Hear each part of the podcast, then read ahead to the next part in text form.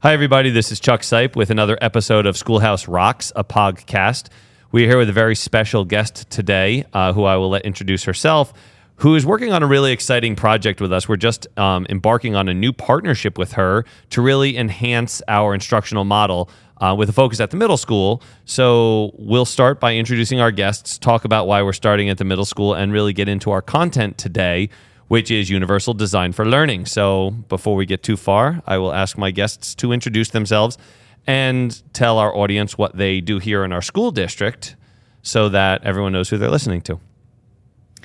I'm Amy Gallagher. I'm the Director of Special Services, and um, I'm really excited about bringing this to the to the middle school because um, inclusive education is is paramount to the work that we do, and I think that we can make really great strides here at the middle school. Hi, I'm Christina LaMonica. I'm the assistant principal of Eisenhower Middle School. And one of the amazing things on why LeeAnn is here and why I'm so excited about it is that our teachers have asked for more support in being able to have a more inclusive environment for their special education and general education students. And what LeeAnn is doing and what the teachers are looking for is a perfect marriage. Hi, I'm LeeAnn Jung. Glad to be here. Thank you, Chuck. So LeeAnn introduces herself just by name, like it's a throwaway, but um, LeeAnn is an extensively published author and researcher in educational spaces. So um, if you're not familiar with educational research, best practices in education, or how those ideas translate into classroom action, then she may be new to you. But if you are an educator, or you're related to one, or married to one, or you follow educational research trends, you're probably familiar with her name. Maybe follow her on Twitter or have read some of her books. So I'll start and end with a plug on the book, which is the most recent book of LeeAnn's that we've been working with uh, here in Roxbury as kind of a book club, which is Seen, Heard, and Valued, which was recently published and kind of hit shelves January 23rd. Uh, pardon me, not January 23rd. I have January 23 written down, but I meant January 2023. So let's start with explaining what universal design for learning is and how that is complemented by and enhances the idea of true inclusive learning. And the reason I think we need to start there is two reasons. One, I'm not sure everyone knows what universal design for learning is because that's a pretty specific educational thing. And two, I need us to kind of break apart the idea of inclusive education and move away from the idea that it is taking two different groups of students and putting them in one classroom because it is much, much more than that um, when it's really implemented with fidelity in a best practices model. So let's start there. What's UDL? So, Universal Design for Learning, you know, a lot of people think of this as a new initiative, a new box to tick off, but it's really not. It's a way of thinking about our instruction, the amazing instruction that's already happening in our schools and thinking about what are some ways that I can iterate this, where I'm thinking about the student who's the most afraid of math, the most disengaged, the student who already knew how to do it before they got into the classroom, the student who's having the most trouble accessing because they're new to the language. How do I iterate my lessons right now, thinking about each of those students on the edges and be able to use that iteration, build it into the architecture of this lesson, and use it henceforth and forevermore? So that idea of trying to adjust lesson design, and I'm emphasizing the word design, and we'll get to that in a second, to really reach the students on the edges as well as the students who really have um, capitalized on their learning experiences and are demonstrating mastery. Those students populate classes together, whether it's language arts, math, right, our typical core classes. They also populate other classes together, art, music, physical education. And so, this concept of designing a learning experience that benefits all students one um, should not be new or surprising. It's not really this um, you kind of transformative idea, but what it is is challenging. It's challenging to implement. It's challenging for teachers, which is why we need to support it. And it's challenging because it takes lots of work. It's part of the reason teaching is a really hard profession. So, um, Amy, Christina, do you want to just kind of jump in and talk about how that idea marries well with what you're trying to achieve here in our district, but particularly in the middle school? Sure. Um, when we are looking at meeting the the different needs of all of the students in the classroom, it can seem like a daunting task when you are approaching it from differentiating a lesson for each and every single student that you have in a classroom. Um, that that can be very overwhelming, and I know. Um, you know, post COVID, we are seeing uh, more diversity in the needs in the classroom through a UDL approach you're taking what you've already got. We've already got teachers doing phenomenal things in the classroom. And as LeeAnn said, we're looking at the edges. We're looking at the student that really struggled to get engaged, or the student that, you know, already knew this before they walked into the classroom. So they're not having to start from scratch. And they're looking at it before they even go into the classroom or reflecting on it after they've already done the lesson so that all of that work in the middle it, that decreases significantly. So it makes your time spent more effectively um, so that you're maximizing the learning that's happening in the classroom at that you know time of the lesson. Yeah, and having been an ELA teacher for a long time before becoming the assistant principal, I tried to do a lot of that in my own lessons with trying to differentiate and meeting all the needs of the students and kind of hearing that old school mentality of teaching down the middle so that you're, you're not losing anyone, but in fact, you are losing those students because you have the students that need enrichment and, and kids learn things very differently. So being able to kind of find what they need. And one of the things that I loved about UDL that you were explaining, LeeAnn, was about how um, just because a student has an IEP doesn't mean that the needs that they have doesn't match the needs of other students and that there is a benefit to all of the students. So, I mean, I think that was something too that the teachers here are, are looking for too, trying to find ways to make sure that we're meeting all of those needs and keeping it a more universal because it does benefit all of the students. And that's the way that you really get to an inclusive model. So, one of the things I just heard Christina say, which I think we should probably talk a little bit more about, is an IEP is an individualized education plan which prescribes specific accommodations and, in some cases, modifications for youngsters that would help benefit their learning experience. But what I kind of heard you say is, as educators, we need to begin to grapple with the idea that every student has the potential to have their own individualized needs, mm-hmm. and how can those be accommodated for in the classroom? Um, and so, LeeAnn, I don't want to put words in your mouth, so I'll just kind of like pr- get you set up here. One of the things I've heard you say in your trainings is those strategies, strategies we would use to help students who have learning needs or uh, require accommodations to access learning, really benefit everybody. So, do you want to talk about how that idea of inclusive learning, how do we shift from allowing, I, I, I pause there because I do want to emphasize the word allowing some students to share the learning space with other students and move towards a mindset where we acknowledge and celebrate every student as a valuable part of the classroom experience in a way where individualized accommodations might benefit a variety of students, not just specific students. Absolutely. We, you know, we can think about well, first, no student should have to earn their way into any classroom. All students belong. Um, you know, and we can think about this idea of the edges again and what, what I like to call a false dichotomy, which is a typical fallacy we, we hear um, if you've been in a debate club or logic class. And we like our, our brains are hardwired to put things into categories. That's why chunking works with kids. So we like to put things into categories. And in education, we've drawn a hard and fast line between who gets an IEP and who doesn't get an IEP. But that, that line is often quite artificial. We know students who didn't quite qualify, they didn't quite meet the eligibility criteria for learning disability or being on the autism spectrum, but they can have the exact same need. Two kids, uh, one has a label, one doesn't. The student who doesn't have a label might have more significant needs than the student who does have a label. So, really, this idea of making decisions based on whether you have an IEP or not doesn't really make any sense. It should be about whether you have a need or not. So when we think of accommodations that we might have made for a student because they had an IEP, like extended time, a lot of teachers say, well, I can only give extended time to a student if they have a label and this is written into their IEP. But really, a, a lot of kids need extended time. Any student who's not finishing on time or finishing within the allotted time uh, in social studies, for example, um, giving extended time, it's, it's not only about fairness, which it is, but it's also about I, I can't, with any validity, measure what I'm trying to measure if I don't give that to everybody. All right, so I can't. I'm furiously writing notes of things I want to talk about, which is going to lead an anticipated 20 minute to 30 minute dialogue here into three and a half hours. so perhaps we're going to have to have multiple sessions. But I can't pass up on the opportunity of you talking about the idea for allowing any student who can't demonstrate appropriately their learning in the set amount of time between one bell and the other, right?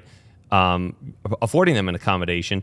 And so I'm going to say two things. The first is this is precisely why whenever I run trainings on I&RS and 504 and how we develop accommodation plans for students, the first slide says any teacher can provide any student any reasonable accommodation at any time. That is actually allowed by law.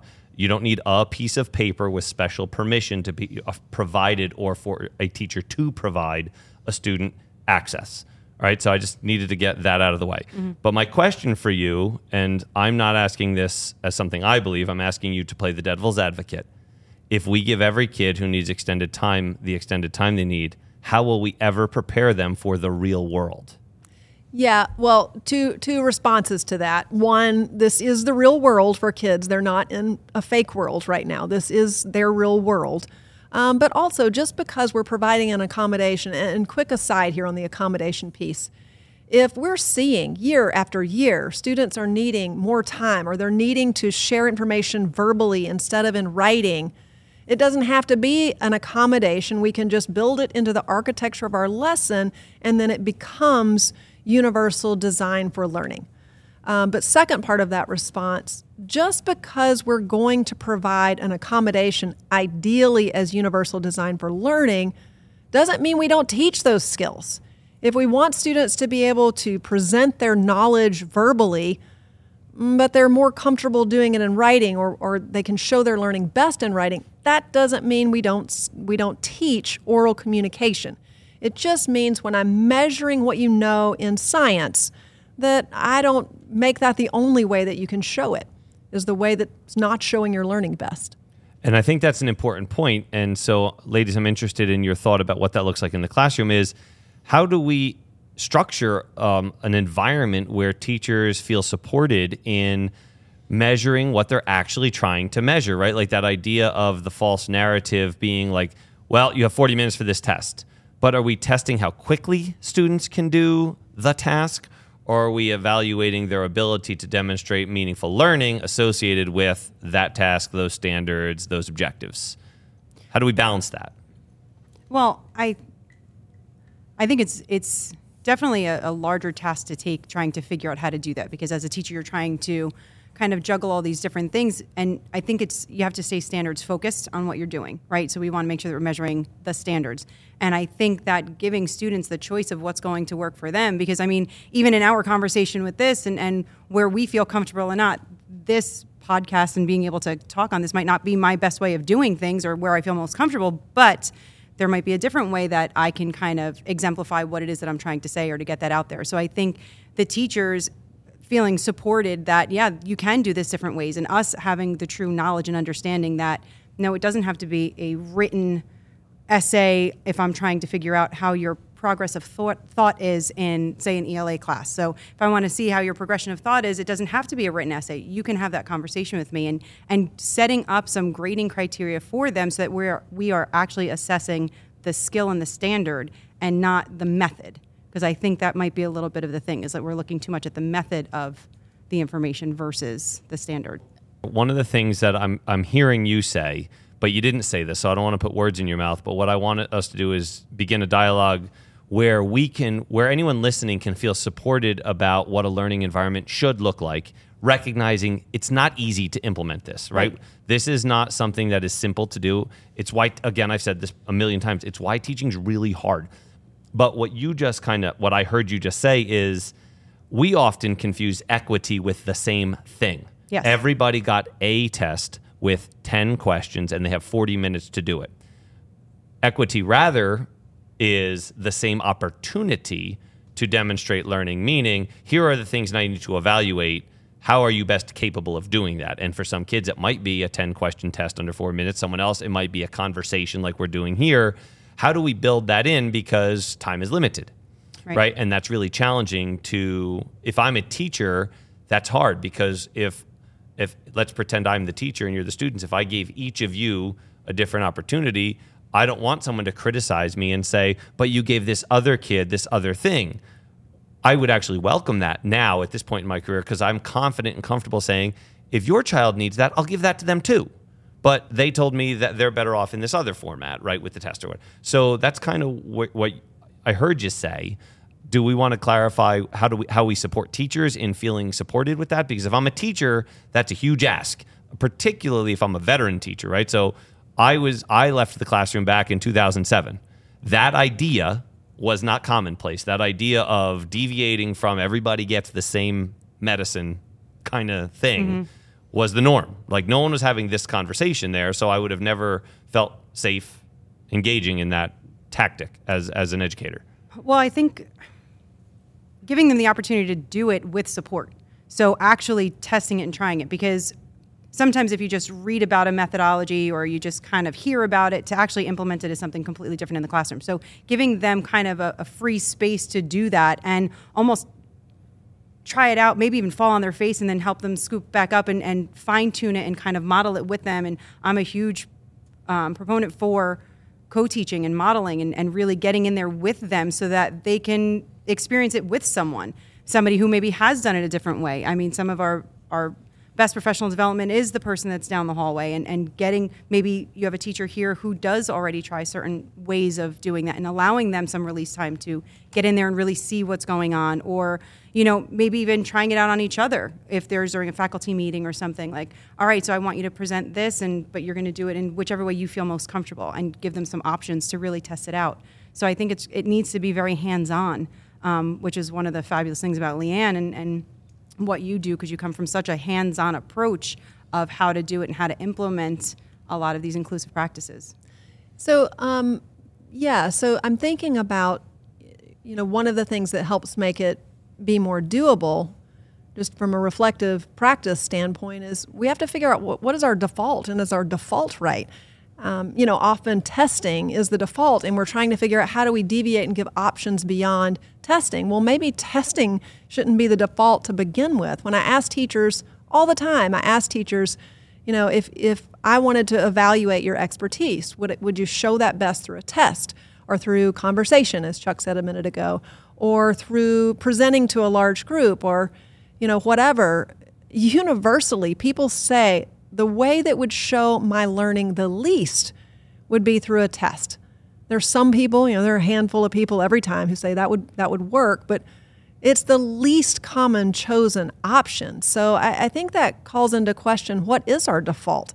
Are we choosing as the default really what works more for more students? Or quite frankly, what follows more of a industrial revolution model of kind of a repetitive approach, right? Like, so if I give a 50 question multiple choice test and I can push that thing through a Scantron machine, takes me, I snapped if that was a weird sound. It takes me 10 minutes to grade, I'm doing air quotes, my entire class's test. Now, that grade is completely devoid of purposeful feedback for growth, mm-hmm. right? I give that thing back to a student, has no information about how to get better. It's a moment in time that has now passed us, as opposed to an opportunity to get better um, which is like kind of the concept of practice, right? So, like, if, if I think about a sports analogy here, right, there's a reason we practice, right? Because skills are hard, skills take time to develop. Um, oftentimes we struggle with them. Ultimately, through enough practice and repetition of really taking a risk, we can demonstrate growth towards execution of a skill. And so, we, but we don't necessarily see those two models happen between like the sports field analogy in the classroom, mm-hmm. and that you know is kind of what we're trying to break down here. Well, and I think I think one of the ways to help shift a mindset is really thinking about being needs focused as opposed to I'm going to be lesson focused, or I'm going to be, I've got these documents that I have to adhere to, the IEP or the, the 504. It's looking at the students for who they are, how they learn, um, and what they might need from you as the teacher. And looking at some of those accommodations, you know, I, as a classroom teacher, there were certain accommodations that for whatever reason, I just really struggled when I had to provide them because my gut instinct was to say, you know what, but what about everybody else? And I think the key is really questioning that. Why am I responding like that? Am I responding like that because I have this whole curriculum I've got to get through, and by doing it this other way, that's going to slow me up? Well, that's a logistical thing. Um, and and if you look at it as the logistics, those are a lot different to address as opposed to you know what that really is changing the expectation. And there's a lot easier ways to address those logistics when you look at them as such, because then you're going to notice as you're planning lessons all along the way that those solutions are going to become more streamlined. So those those little tweaks to the lessons, they're going to become more standardized because you're going to recognize, oh, yeah, I can do this in all of my lessons, and it's no additional work or it's just different work. So, you know, I think that that, that allows for that, you know, slight shift in mindset there, which we're trying to, to do. You know, we were bringing up barriers to making this actually happen in the classroom. And one of those is, you know, you talk about giving all of these options, and one of the first responses is, How am I going to come up with that many rubrics? Mm-hmm. That sounds like a nightmare. Um, but the answer really to that is we don't need multiple rubrics as long as we're focused on the standard or the expectation, whatever it is we're trying to teach. We want to have a single rubric and one that is not, you know, the typical rubric is the four is what we're expecting, the three is what's missing, the two is what's really missing, and the one's what's really, really missing. And instead, we want to be able to articulate the steps in learning, like a learning progression. Where is this starting and how does it progress over time? And when we do that, we can evaluate where students are with students uh, and create feedback with students uh, based on where they are. It's about what's next, not about what's missing. And once we do that, um, when we articulate how the standard or expectation progresses over time, we can use that in whatever format the student is showing their learning. Well, and so I, I really like the direction of what we're talking about here because I, I think we're all on the same page. Let me rephrase that. I'm confident we're all on the same page at that advocacy for student needs is our primary concern. And that doesn't diminish the reality that teachers have needs as well, right? And so, Amy, when you just mentioned those adjustments became um, become logistical issues, that is a legitimate concern if I'm a teacher. Um, and so hopefully part of the purpose we're achieving here is I want people to hear that we're going to support that. When when if I'm a teacher, I should feel I want them to feel confident and comfortable that you have support, right?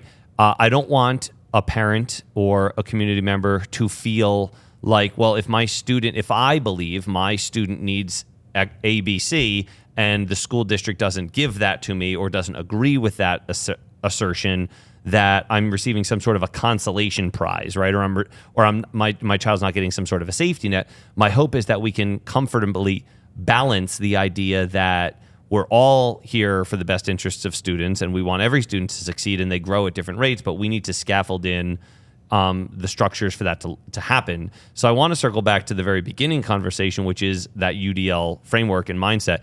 And so, LeeAnn, you referred to that earlier as the architecture for a lesson.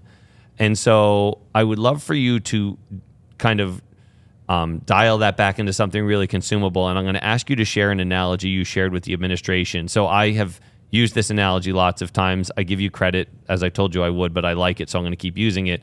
When you compared lesson design to baking chocolate chip cookies, and the difference between differentiation in that process and UDL in that process. Can you just kind of share that with everyone so that it becomes super translatable for anyone, whether you're an educator or not? The difference between differentiation, which is the word we're all kind of comfortable with because it's been around for mm-hmm. a while, and what UDL really looks like. Yeah, sure. I give a couple of analogies for this, but uh, you know, some people wonder is is uh, UDL just a new name for differentiation, and it's not. There's there's an important distinction really, and it's it's uh, in terms of when it when it's done and for whom. In differentiation, we're doing this. We're planning for the students we have now, and this is important. It's something we have to do, and we'll continue to have to do in terms of thinking what does this group of students need.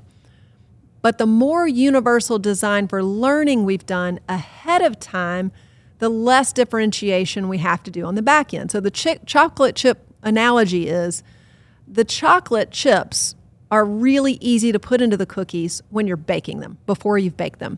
but it's really hard or impossible to add them after you've baked the cookies.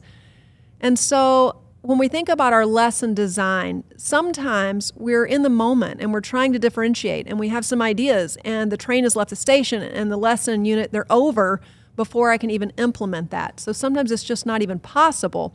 But if I'm thinking right now at the end of the year or the middle of the year, wherever we are, about the lessons that I've just delivered, and how can I how can I iterate this to make it more accessible or consumable uh, or interesting? Next time. Now we're putting in the chocolate chips before we bake the cookies. And, and, I like that that comparison because I think it really helps us. And I can admit, when I was a teacher, I was a chocolate chip after the baking kind of guy, right? Where I tried to figure out after the fact, like, oh, the, I'll do this one little thing so that this kid might be able to get this lesson.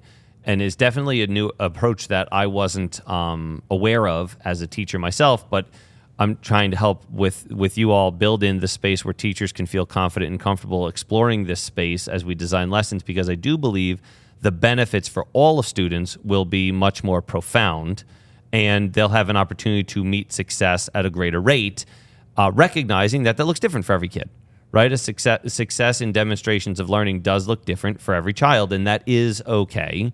It is okay for teachers to provide accommodations to any student at any time that are reasonable not just because some piece of paper says so. Um, it's okay to right if a kid having a bad day, it's okay to say, "Hey, buddy, I know that you you seem a little off. You want to come back and you know." It's okay to engage in that conversation. That is okay. And sometimes, as Amy mentioned before, that's at the expense of time, right? Well, now I'm a, a day behind. And if we do that too much, it pushes us off our trajectory, which becomes problematic. But I would say that we need to have a healthy balance of how that would or would not impact students. And I feel like um, to that end, one of our roles as administrators is really to help with that logistical piece. And you know, for any parent that's that's listening, it's important that you know that we're dedicated to um, working towards the needs your student have has, fulfilling those needs, meeting those needs. And yeah, sometimes logistics gets in the way, but you've got a team of people that is here to try to figure that out. Um, because yeah, logistics can be really difficult to figure out, but that's what that's what we are here for. That's um, through conversation, seeing how other people have figured that out. You know what? Maybe we need to find find another point in your day. Maybe we need to build more time in your day. Uh, maybe the expectations are are a little unrealistic of of how much we're expecting anyone to get through in a year. Um, but if we're just charging through and we're letting the curriculum do all of that leading, then really what are the students getting out of it? You know, like we're losing focus there on the most important um, aspect of education.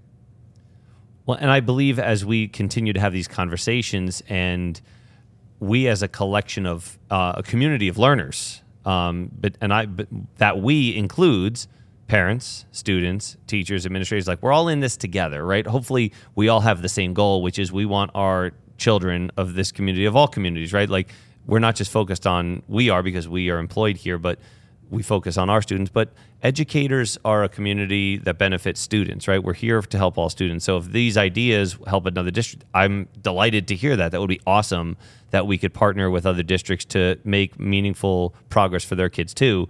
But I think if we continue to focus that our end goal is students going through a years long learning experience that is not like a trudge, right? It is not an arduous task. It is something that is engaging and exciting and purposeful, although everything's not the you know their favorite that is okay that's part of preparing them for the real world because that is their real world right.